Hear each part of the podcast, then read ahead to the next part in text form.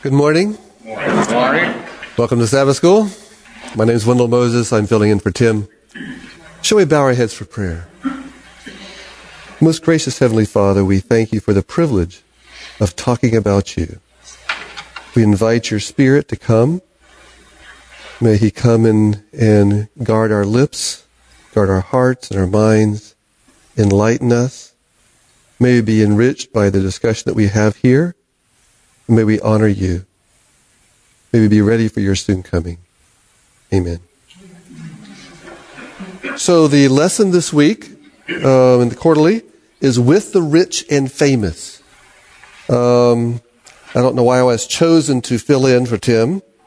Um, but um, anyway, I would like to start out with Sunday's lesson. Okay, richly blessed. How do you feel about wealth?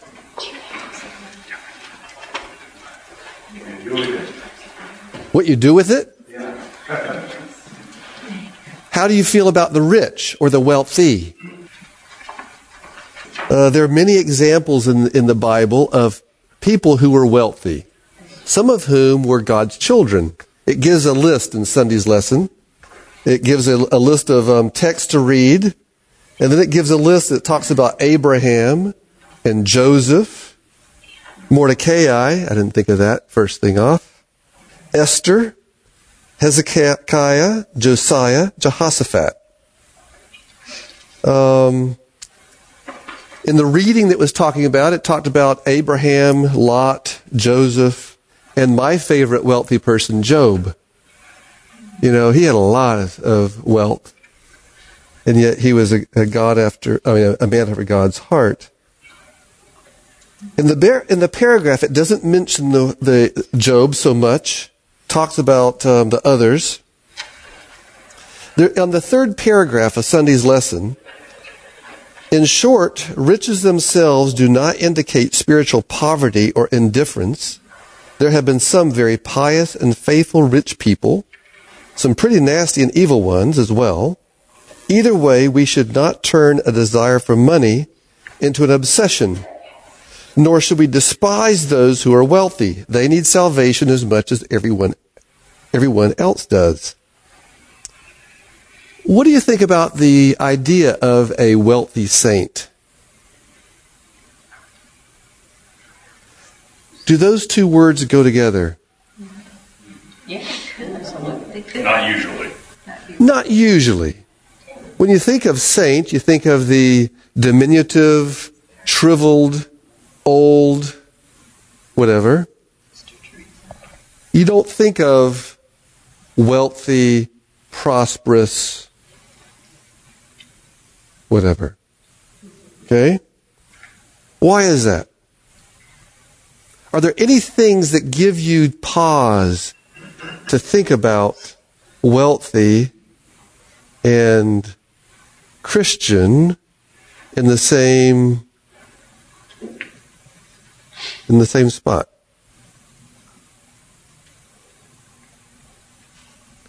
What about Matthew 19? Matthew 19, 23 through 26. Jesus said to his disciples, I assure you, it will be very hard for rich people to enter the kingdom of heaven. I repeat, it is much harder for a rich person to enter the kingdom of God than for a camel to go through the eye of a needle. When the disciples heard this, they were completely amazed. Who then could be saved? They asked. Jesus looked straight at them and answered, This is impossible for human beings, but for God, everything is possible. Now, this brings to mind a couple um, illustrations or explanations or whatever. Um, in the Jewish mindset at the time, they felt that the fact that you were wealthy meant that you had been blessed of God. You've been blessed of God because you'd been righteous. So if you were wealthy, you were righteous. And so the disciples were amazed. But that doesn't take away Christ's statement that said it was going to be difficult for the wealthy to inherit God or to, to be saved. There's a um, story told in the Apocrypha of how no, brother, I haven't read it in a long time, haven't heard the story in a long time. but it's, I think it's Peter, you know, and it's, it's kind of a story to work around this statement in which Peter comes to a guy on a camel who's very wealthy and he wanted to convert him. And the guy says, I can't be converted because, as you know, Christ said, you know, it's easier for um, a camel to go through an eye of a needle than for, you know, to be saved. And so I can't be saved. And so Peter, I forget what the story is exactly, but anyway, the eye of the needle enlarged markedly, went all around the camel and the man and all his possessions and then collapsed back down, and um, so he, he, was converted. You know, it's obviously in the Apocrypha for a reason. Um, but anyway, what do you think about that? It's impossible by themselves. A wealthy person cannot get into heaven by his wealth, only by the graciousness of God as perfectly expressed in Jesus Christ. Um, Paul echoes that sentiment in a different way. 1 Corinthians 13, a text that we often like to quote. Um, let's see. 1 Corinthians 13, verse 3. I may give away everything I have and obviously, if you have a lot more, then you have a lot more to give away, and so it'd mean a lot more, right? I can give away everything that I have, and even give up my body to be burned, but if I have no love, this does me no good. Um, in the lesson, it talks about um, Nebuchadnezzar as an example of someone who is wealthy and went bad. He had known God, and then he kind of took the wrong turn. Just a question. Do you think more about money when you are wealthy or when you're poor? I think one of the things that's difficult for people in our society to realize is that all of us, by standard, if we compare with the rest of the world, we're wealthy. If you know, almost everybody in this room, compared to those people in the rest of the society at, at large, we're wealthy. So, okay, you know. So, um, yes.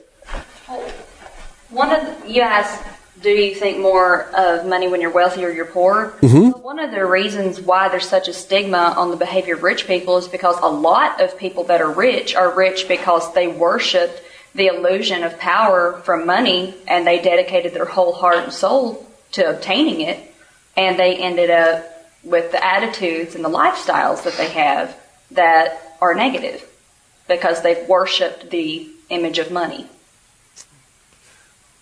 I, from a personal perspective, okay, I went to college here.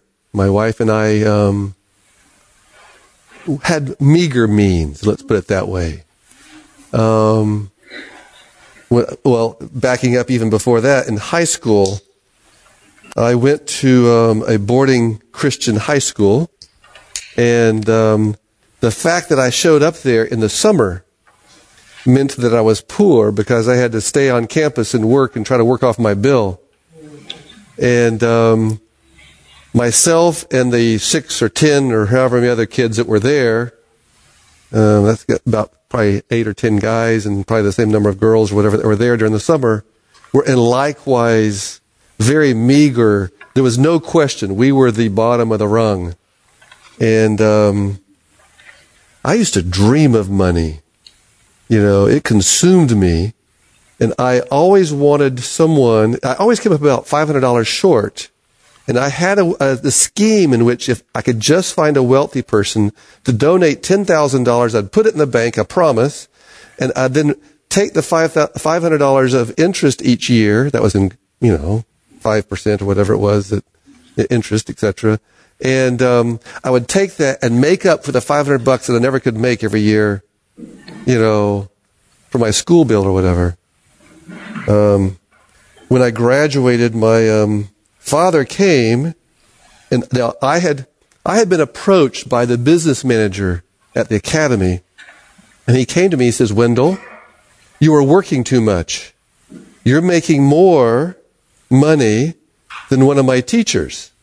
now, that should not be such a, a accolation of how much money I was making, but rather what they were paying their teachers, probably. I was working more than 40 hours a week all during my high school year. I worked two jobs. I worked at night and then I worked in the daytime. It was t- from two separate divisions of the school, so they didn't know each that I was doing this. And so, um, you know, I was quite proud of myself. And um, I got to the graduation ceremony, and my dad said, you know, he wasn't very wealthy. He he he worked for the the church in a very poor paying job, and probably never did make minimum wage. But um, he said, "Here's three hundred dollars. You think this will cover it?" And I knew I had him because I had it down to about 112 bucks that year, and I I had a I had largesse. You know, I had almost 200 bucks in my pocket. You know, and um, then I bragged and I says, "See, I got a 387. I don't know, 388, whatever GPA, and I worked 40 hours a week, or more than that." And he said, "Wendell, I was valedictorian of my class. I had a 4.0, and I worked 40 hours a week every week the entire high school year." So anyway, um, but you know, so I, you know, but I will tell you that I thought more about money during those years than anything else. I coveted, you know, in all holiness or not, you know, wealth, which I did not have. Um, this gentleman's comment about the wealthy, I, that was my next page.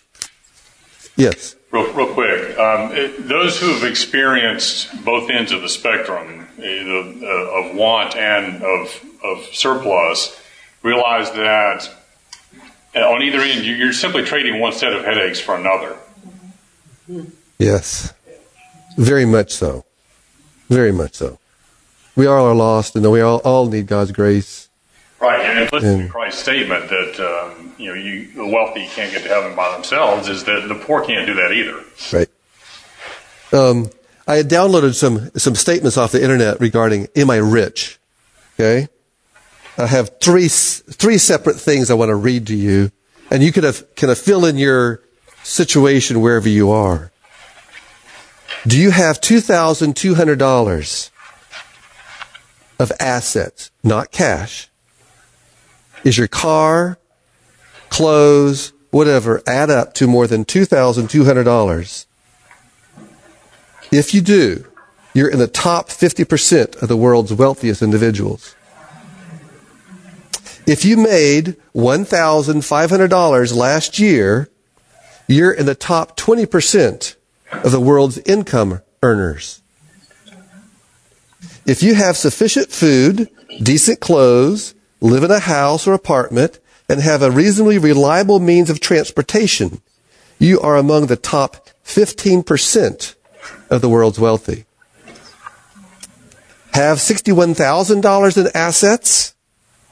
That's not hard to do and, and currently with cars and whatever. You're among the richest 10% of the adults in the world. If you earn $25,000 or more annually, you're in the top 10% of the world's income earners. If you have any money saved, any, a hobby that requires some equipment or supplies, a variety of clothes in your closet, two cars in any condition, and live in your own home, you are in the top 5% of the world's wealthy. If you earn $50,000 annually, you are in the top 1% of the world's earners. If you have more than $500,000 in assets, you're part of the richest 1% of the world. Uh, the, the second one was um, a few facts about income. and this is just a different list, very similar. A, a, a chart of U.S. annual income figures and where that income level rests on the world global scale of income. $1,000 a year, 44% richest people in the world. $5,000 per year, you're in the top 14% richest people in the world. $10,000 per year, 13%. 20,000 per year, 11%. $30,000 a year, 7% richest people in the world.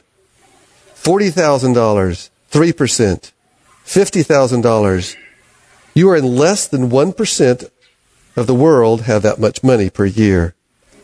$75,000, 0.82%. 100,000, 0.66.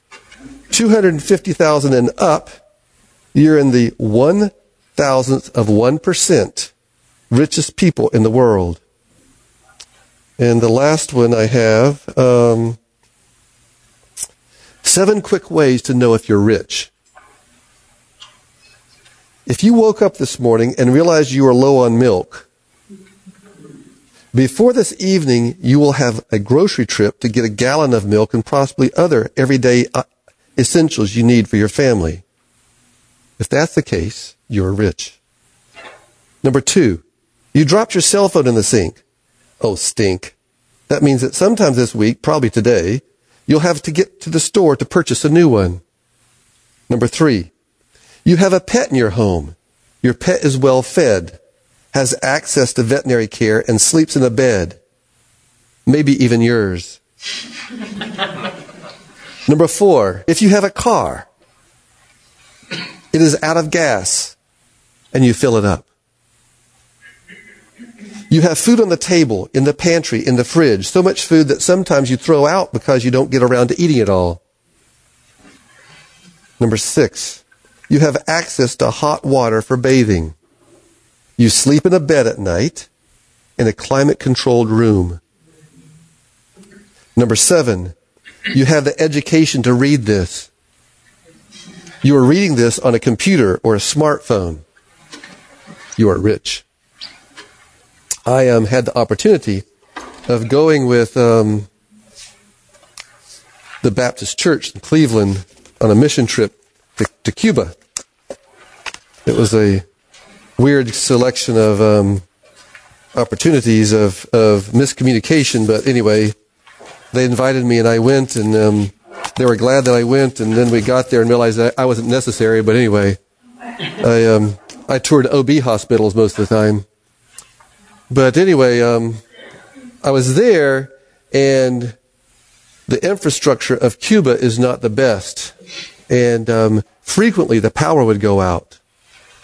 While we were there, we had the opportunity of having an evangelistic series in a home church uh, environment in which there's a, a room about half the size of this one. And then crammed in it was a couple hundred people or 300 people or so, and they were just crammed in there. And it got dark, and it, so the lights, we, tur- we, we went around and took one starter. I don't know if you guys know what a fluorescent light starter is. It's a little round thing, but they didn't have enough money for one for each of the fluorescent lights, so they stood on a chair and turned in and started that light, unplugged it to the next light, and plugged it. We walked around and did, we started all the lights. We got into the evangelistic series and we're just about ready for the sermon to start. And the power went off. It was black. When the power went off, the whole grid was off. And it was black. And it was like, what are we going to do? I reached in my backpack and pulled out a flashlight about that long. It was one of these little LED things. Pointed it up to the ceiling, and we had light for the next 30 minutes. That thing was coveted by many people in the room. And I was going to leave it there, but I realized they don't have enough money to buy the battery for it when it runs out. It would do them no good a week later. You know, talk about rich. So, um, is it money that's bad? No. Why is wealthy or why is riches a concern? Where do you look for solutions when you run into a problem? Is it your intellect?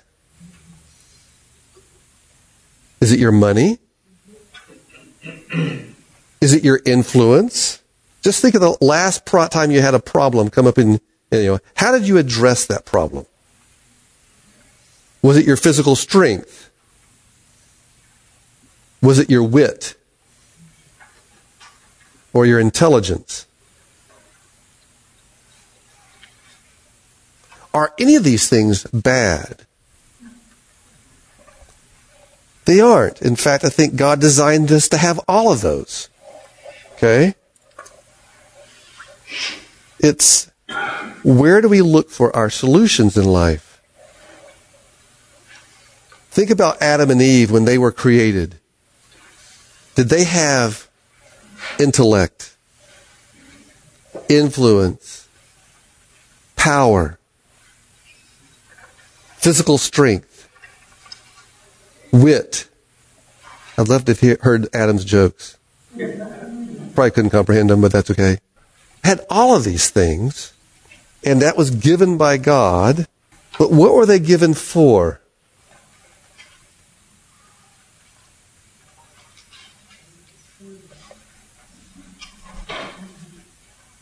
How does love work? Love works to work toward the good of another, not self. Service to others and praise to God. So what's the problem with wealth? Deuteronomy 8:17 um, Deuteronomy 8 17 and 18. This is Moses giving advice to the children of Israel as they get ready to go into the um, promised land. And he talks about how when they get there, they're going to get cattle and sheep and, and orchards that they never planted and houses they never built and all this sort of stuff. And then, you know, how God protected them and, and whatnot. And it says, so then you must never think that you have made yourselves wealthy by your own power or strength. Remember that is the Lord your God who gives you power to become rich. He does this because he's still faithful today to the covenant that he made with your ancestors. Never forget the Lord your God or turn to other gods to worship them and serve them. Then I warn you today that you will certainly be destroyed. And God is not going to do it. Okay? Anyway. All right. Say that again. They're yeah. going to be destroyed, but. God is not going to do it. He withdraws his protection power and they will destroy themselves. Okay. Um, does it make any difference in wealthy and rich and all that sort of stuff. And, and, and by the way, it, the lessons about rich and famous, we spend most of our energy thinking about rich and we don't think about famous as much sometimes, but anyway. Does it make any difference if a person knows that they are rich or not? If they're rich but they don't know it? How does it make a difference? Based on the, um, the criteria you laid out earlier, all of us in this room are rich, but we don't necessarily know it, or perceive it, or appreciate it.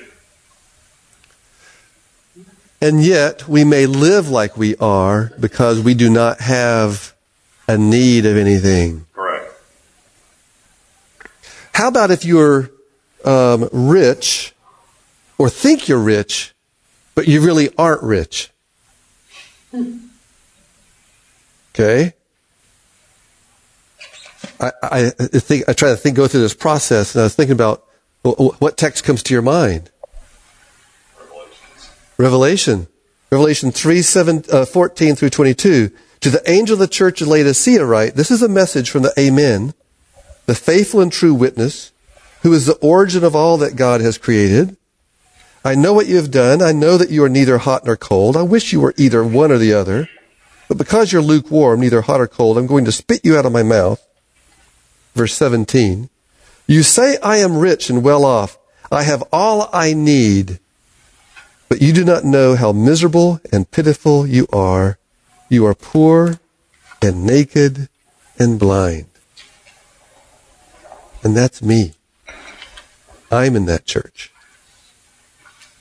I advise you then to buy gold from me, pure gold in order to be rich, but also white clothing to dress yourself and cover up your shameful nakedness. Buy also some ointment to put on your eyes that you may see. Going back to Sabbath afternoon's a lesson, the uh, memory verse. Wendell, Yes. can I just make a comment? Wealth is like love. You cannot hoard it. Anything that you receive, it's not really yours. So the Laodicean people are naked because they are trying to keep rather than the principle of generosity is what makes it possible for us to receive from God. Why? Because it's not ours. It comes from God.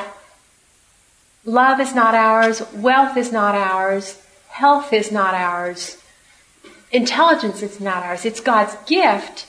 And when we don't share it, we no longer really have it.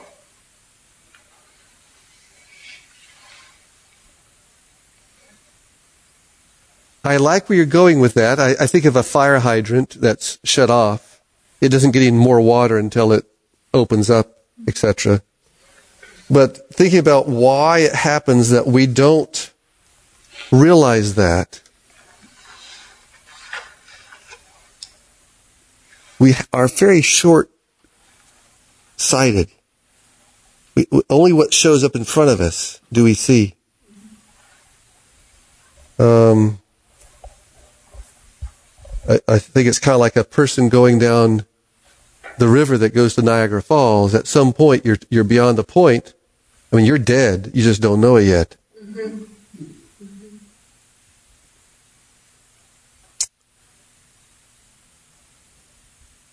Is wealth or the lack of wealth directly related to how much value a person places on wealth or money?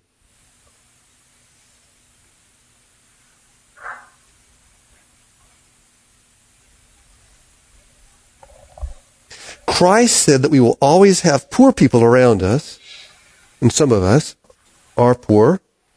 Is that because they or we do not desire wealth?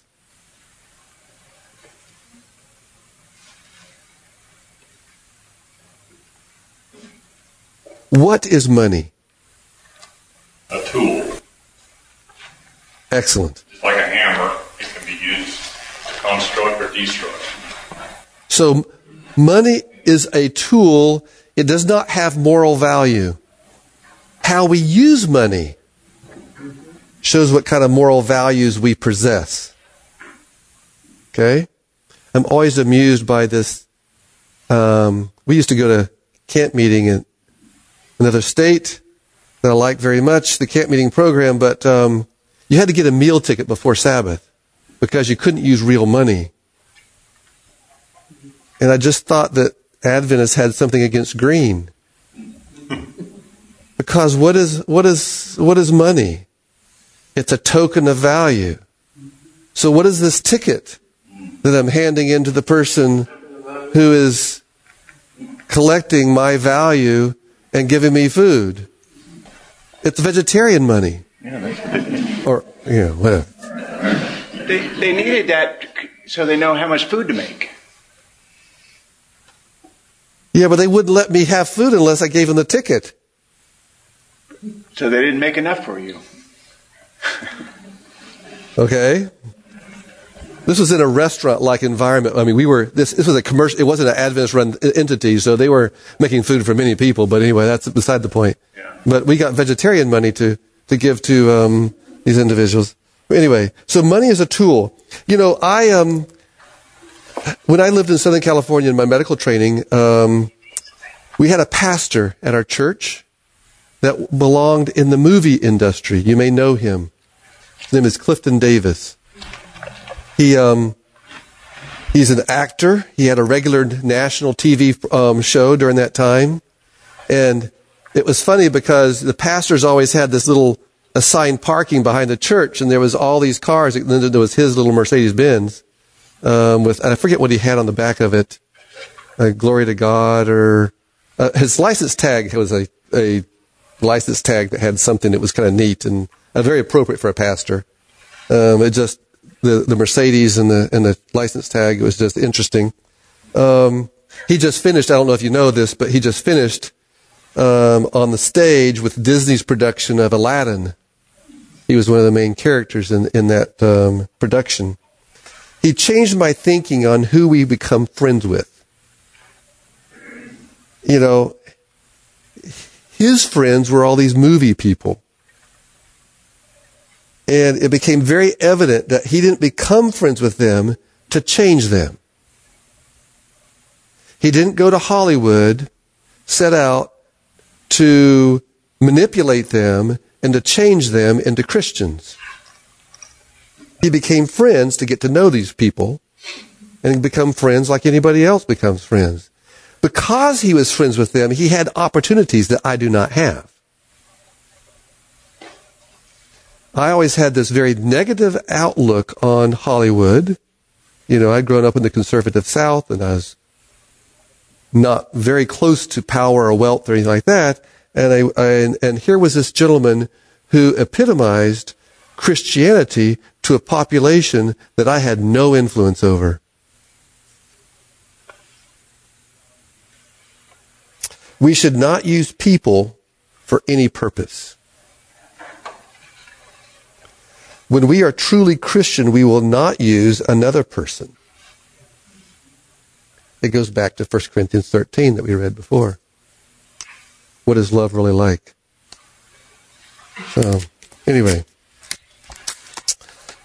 Turning to uh, Monday's lesson, a nighttime rendezvous, it talks about Nicodemus and the nighttime visit. This is my question. And then we get to that, um, uh, if we can get this thing to work. Um, Monday's lesson. Hey, Wendell. Yes. Uh, my own question, nothing from the net, Uh-huh. but um, a few minutes ago, the question was asked, uh, "What what is money?" I think we did that. Mm-hmm. The, I'd like to ask another question: Where does money come from? Because Ecclesiastes ten nineteen says that money is the answer to everything, and I like to throw that verse out in balance with all the other money verses that that we use. So where does money come from? Uh, just to respond to the, the statement of money does everything or solves everything or whatever, mm-hmm. these are proverbs. Are proverbs always correct? proverbs are proverbs because they are generally correct. Okay. You're distressed by that statement. Mm-hmm. Say more. I just think that verse typically gets left out of the whole discussion of, you know, the love of money is the root of all evil. And, you know, we give all the other ones except we tend not to give that one. Uh, I think I'd rather be on the side that has the headaches from money than the one that has the headaches without the money. You know, I I have more money than I, I do now than I did in college, but I can truly say that my life, um, other than trying to get grades and trying to get in this and wondering if I was going to do that, um, is no better now in the worries and troubles and struggles than it was when I was younger and poorer. I mean, it's different, you know, but now I, I question whether I have the technical skill to take care of something that presents to me and those struggles of how to do that well.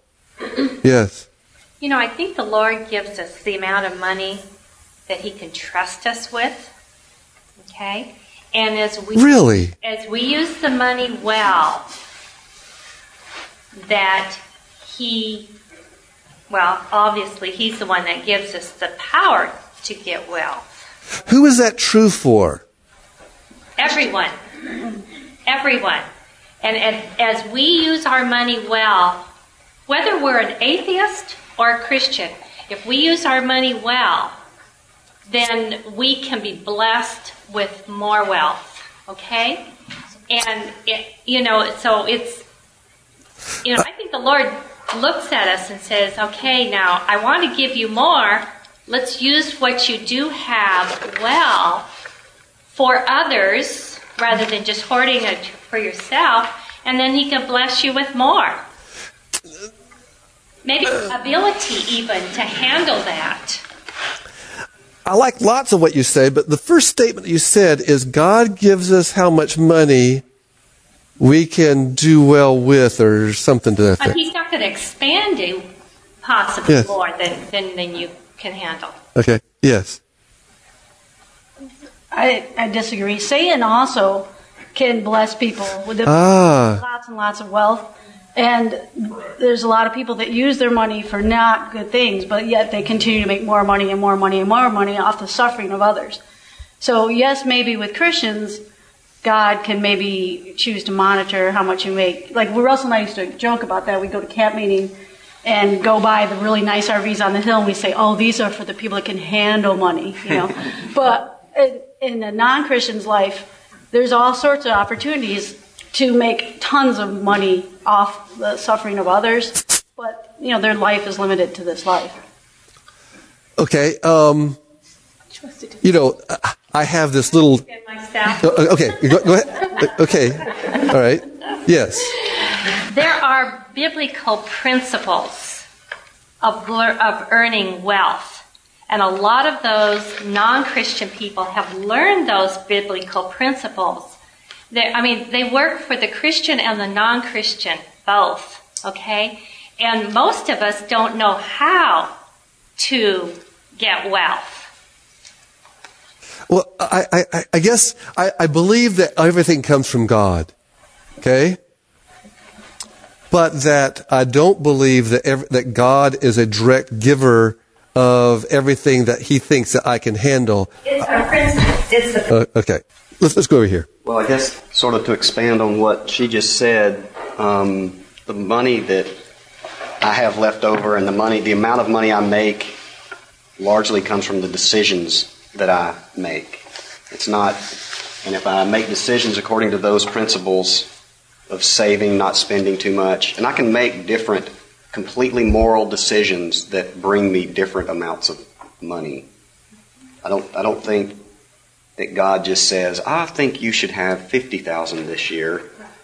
I mean, because a lot of my decisions influence whether, you know, I, I just, if we live according to principles, then I think that influences how much money we have left over and how much money we make more than. I agree in almost entirely with that. My only concern is I'm not certain that everyone that has money, it was given to them by God. That's what I'm saying. Right. And so the original statement was, you know, a little more expansive than I feel comfortable with. Okay? You can throw that out. I think I would too. Yeah. But um, I, I agree. God has given us principles by which we, if we adhere to them, will do well. Okay? Um, I'm not. I'm having a bit of difficulty coming to grips with, um, and I didn't want to use names here, but um, Justin Bieber just comes instantly to my mind whenever we have this co- this comment, and um, I think he was very gifted of God. You know, his musical talent and whatever, and and was gifted, I think you know, he, it, he, it was nothing he did or whatever. It was, it was a gift of God and he has been able to use that. And society has given him value way beyond maybe what was intended. Okay? But, um, it's also how we use it and to whose glory and, and, and whatnot, etc. Um, I was reminded this week by the headlines of how we all strive whether we are rich or not. movie stars dying of overdoses and people getting put in jail because they had inappropriate behavior and everything else. And yet God blessed all these individuals with many th- talents and how they used them was not the, the way that I think God intended that they do that. You know? But, um, I am not their judge and I have to be careful about rendering judgment about moral values to them that I, I don't have. Whatever. Yes. I think a good thing to mention is um, poor people who win the lottery and how it destroys their lives. Yeah, I've thought often about that. You know, I thought, man, just give me a chance. I would, uh, I would do so much better than so and so or whatever. There's a book out delineating. I think it was like the 30, you know, largest um, jackpots and what has happened into people's lives, and and I don't think there was a single one in there that did well. You know, it's, it's kind of unfortunate, but you'd think, really? I mean, and another person who, um, the quarterback for the Tennessee Titans, last name was Young. Um, he, he just declared bankruptcy. Really? You know, 25 million gone. And so I have to be careful, um, you know, whatever. Yes. I think our issue here is that it all comes back to how we define wealth. And, and there are televangelists out there that tell us you can be monetarily rich. Is that really what wealth is? I don't think so. Um, you know, you can be monetarily rich and be the most miserable person in the world. You have wealth. Is wealth the quality of life you live? Is that, you know, you know, your happiness level? Is that your overall understanding of God's grace? Isn't that what wealth is? And uh, you know, you, you look back to Jesus; he didn't have a single. I mean, they bartered for his clothing. Isn't he our ultimate example? So, really, what is wealth? His life was made up of giving to others. He went through towns, healing the entire town. So, I think our problem is that we just have a, a misconstrued perception of what, what true wealth is. Well said. Very well said. There's another comment back here. Well, I was just going to say, I think we need to also have sympathy for people who are very wealthy. Um, I, I'm not, so I can have sympathy for them. um, because it's a tremendous responsibility. And to have people knocking at your door and wanting money for this project and that project and, and all these charitable things that people want money for. I, I read once about a woman who, and I forgot what family she was from, Rockefeller or some big family, and she went to work every day at her office in New York, and all she ever did was philanthropy. You know, she had this inherited wealth, and so it was her responsibility to manage that and make the most of it. I, most of us can't imagine that, but that's a you know maybe she would have rather been an English teacher or something, you know. I would have. there was a um, there's a um, we have caller ID on our phone, and just just letting you know that if you call from a long distance phone call to our house and it says out of area, we do not pick up. Okay? If it comes through with a, um, a number that, with a name that we don't know, we don't pick up. We've had this frequent caller recently, and without giving it away, um, it, it's, it's something we didn't recognize. And so the other night, about nine o'clock at night, phone rings. This entity. So last night, as I'm studying for this lesson on wealthy and famous and all sort of stuff, and feeling guilty about even the, what I have, um, the same number shows up on the phone, and I, I'm and right in the middle of my preparation, and it's distracting, and I pick up and I thought, I'm to get rid of these people. Okay? And so I pick up and it said, you know, hello.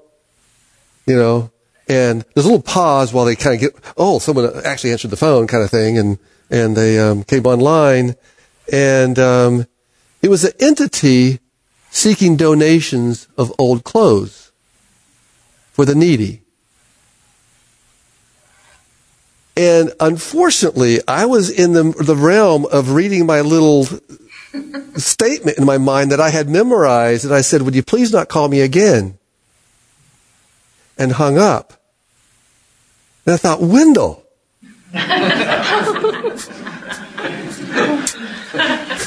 and if I had a way of calling back and talking to that guy, I would have called back and said, Listen, you know, I do donate old clothes and I do donate, you know, things to the Samaritan Center and other things, etc. And I'm trying to t- be a good, res- you know, manager of my resources, etc. But you calling me at nine o'clock every night is not helping me in this, you know. And I felt guilty for my response. And I, I wonder about that poor guy today, wh- what he thinks about this guy. If he, if he knows where I live, you know, and he does because he's got a map showing, you know, I mean, that's why he's dialing me, you know. I don't think he's dialing the projects, you know. And, um, you know, he, he got this fairly, I mean, I, I didn't swear at him. I didn't use any bad words at him, but the tone was, please do not call me again. Please put me on your no call list. And it's like, oh my. You know, that was not a very loving response to that man. You know, and I think I have to be careful. All right. Moving on to Tuesday's lesson. This goes right into Tuesday's lesson, which says, uh, it talks about rich and famous. Have you met any famous people personally? Do you know them personally? You're shaking your head. You do? Cool. Do you mind telling us? DaniJohnson.com. Dani Johnson is um, America's number one um, silent mission uh, um, millionaire. Uh-huh. I've been on the many shows, and you know we've met her personally. We've been in her classes. We've done all of these things, and she they're they're multimillionaires, okay, and they donate their money. Their their whole mission now is to teach people how to become wealthy so that they can give, okay, and you know they're they're rescuing the you know prostitute children and you know orphanages and things around the world, okay, and so you know it's just exciting to see people like that who use their wealth to help other people get there, okay, for one thing, and then use their money to to bless the world. So, the double blessing. I was, I asked my wife last night, do we know any famous people? You know? I mean, I'm so bad with names. Um, yeah, it's like, who do I know famous? And I don't think I know any famous. Have I met any famous people? And so I started thinking about I met famous, you know, I, I lived in North Carolina and, and um, I had to travel to New York for, um, I was going on to a medical meeting in Montreal or whatever. And so I flew to New York and then catch my flight. And sitting next to me on this little shuttle flight, you know, I was in the single seat and this woman and her daughter, teenage daughter, came in to sit beside me. And it was a movie star who, if I could come up with a name you'd all know, she's a Maybelline or something um, uh, model as well, and she's on shows and all that sort of stuff. And so you'd instantly recognize her if I could describe her to you, but I have no clue what her name is. Um, and um, it was interesting. She got on the plane with her daughter, and both of them put on their faces over the next hour as we were um, getting to, toward New York. That was a revelation to me as well. Um, but I, I, do not know her. You know, we, we met and we spoke or whatever, but um, I do not know her. Um, I was sitting in the um, airport in mm, California or Atlanta, I can't remember which. And um, Kenny Stabler, who was a, a quarterback for the Oakland Raiders, was sitting beside me, and I instantly recognized because he was one of my heroes, you know, when I was much younger. And um, I said, "Do you mind signing an autograph for my son?" And he says, You're old. and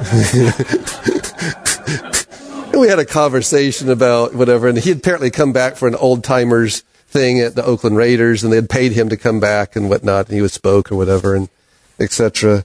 You know, I'm just trying to think of the people that I would you know, have ever met famous. You know, I don't know them. I maybe met them or whatever. I was in, again, back in the high school days at Forest Lake Academy, and I was very poor, and and so during the, the Sabbath there was nothing to do. It was summer. There was nothing to do. So what did I do? So I'd go out and run, walk on the railroad track, you know, and just walk, walk, walk, walk, and then kind of get over somewhere else and kind of walk back, you know, get back at night or whatever. And I was walking back. It was a little bit longer walk that day than I thought I should have taken, but whatever. And a young woman pulled up beside me in her convertible and said, Hey, you want to ride? I'm like, you bet. So I got in and she was very pleasant and had a conversation and everything else. And she dropped me off the academy. And she said, where do you go to school? You know, do you go to the local high school? No, I go to this. And she, she wasn't aware of what even the high school was and everything else. And so she came up, came on campus and dropped me off and then left. And these guys who were there watching me get out of this car said, do you know who that is? And I still don't know who it is. Um, uh, she was this Miss Universe or Miss America or something like that, and she was a very famous person or whatever. Had no clue, you know, but I never knew her, you know, know what her personality was or anything else. She was very gracious and whatnot.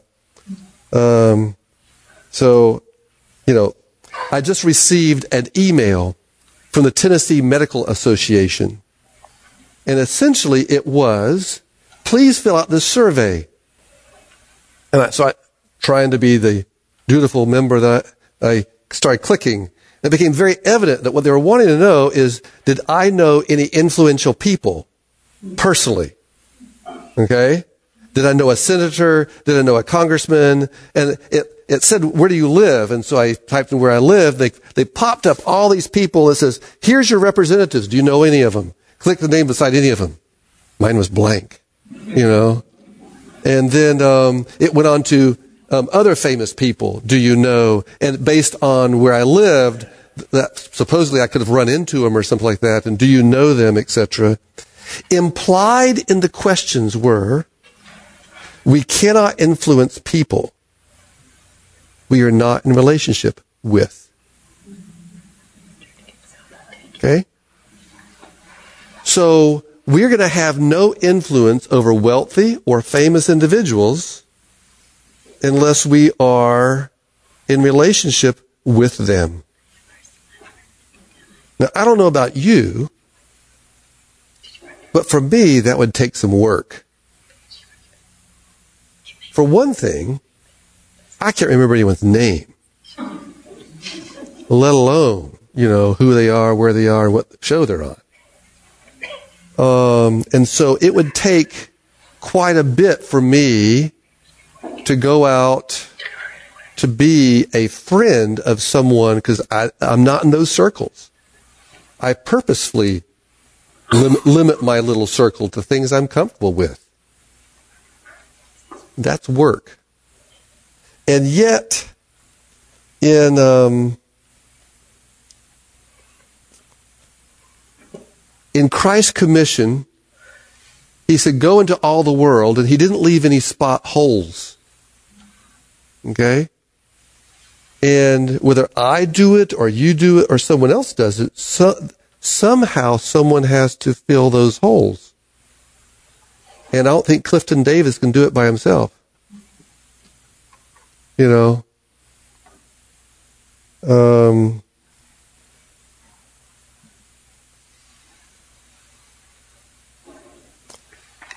in, in Wednesday's lesson, we talked about is talked about the gold-plated message, and and essentially it was a lesson about how we how what we place value on. Okay. Now, I have bought several cars recently in the last five years. That's recent in my life. Um, I bought a car for my daughter. I went online, car trader, auto trader, something.com or whatever, and looked up the car that I wanted and found them within 500 miles. And finally I found one that looked great. It, it you know, the, all the pictures, the 22 pictures or whatever it was, were perfect. It was low mileage, whatnot. The price was very good, and so I um, I bought it. You know, and had a car hauler haul it from Virginia down to my house. My wife, uh, my um, daughter came home. She was ecstatic. You know, this is for me, and um, it had a clean Carfax, you know, did all the research and everything else, etc.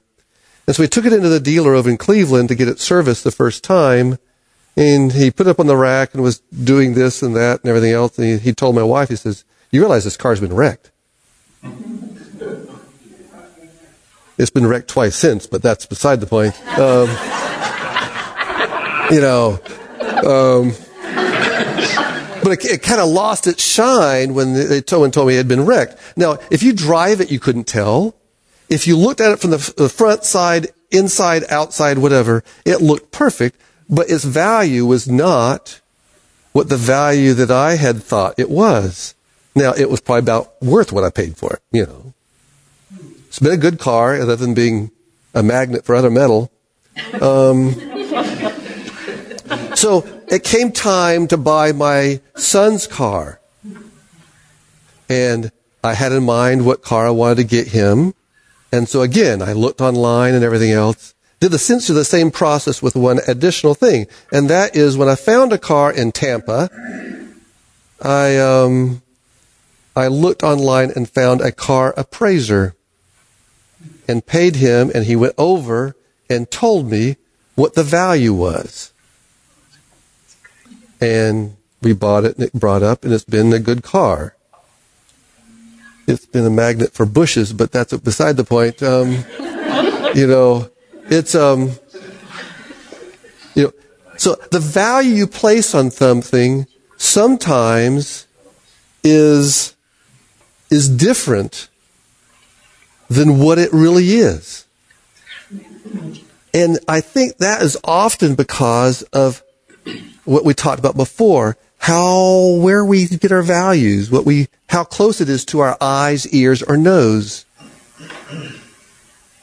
Um, the fifth paragraph on Wednesday's lesson says materialistic persons, whether rich or poor, are in danger of sacrificing their eternal well-being for temporal pleasures. Um, you know, if you read Revelation 21 and 22, there's a new heaven and a new earth. And I think it's easy to be distracted by what we have right here and now on the short term and not realize how rich we all are. Because where is our where is our citizenship? Philippians 3, 20 and 21. We, however, are citizens of heaven we look forward to Lord Jesus Christ coming from heaven as our Savior. Through His power to bring everything under His authority, He will change our humble bodies and make them like His glorified body. That is a wealth unknown. I don't care what your salary was last year. If you're in union with Christ, you are rich beyond all imagination. Amen. 1 Corinthians 2 9. But is just as the scriptures say, what God has planned for his people who love him is more than eyes have seen or ears have heard. It has never even entered our minds. There's a couple things that um, I um, I came to a conclusion and was reading through this week. And number one is um, the plan of salvation. That title, the plan of salvation, it was a plan. God was not caught off guard. All the Godhead were involved. It isn't Jesus against the rest. With all that has said. So, anyway, we are rich beyond all we know. Let's bow our heads.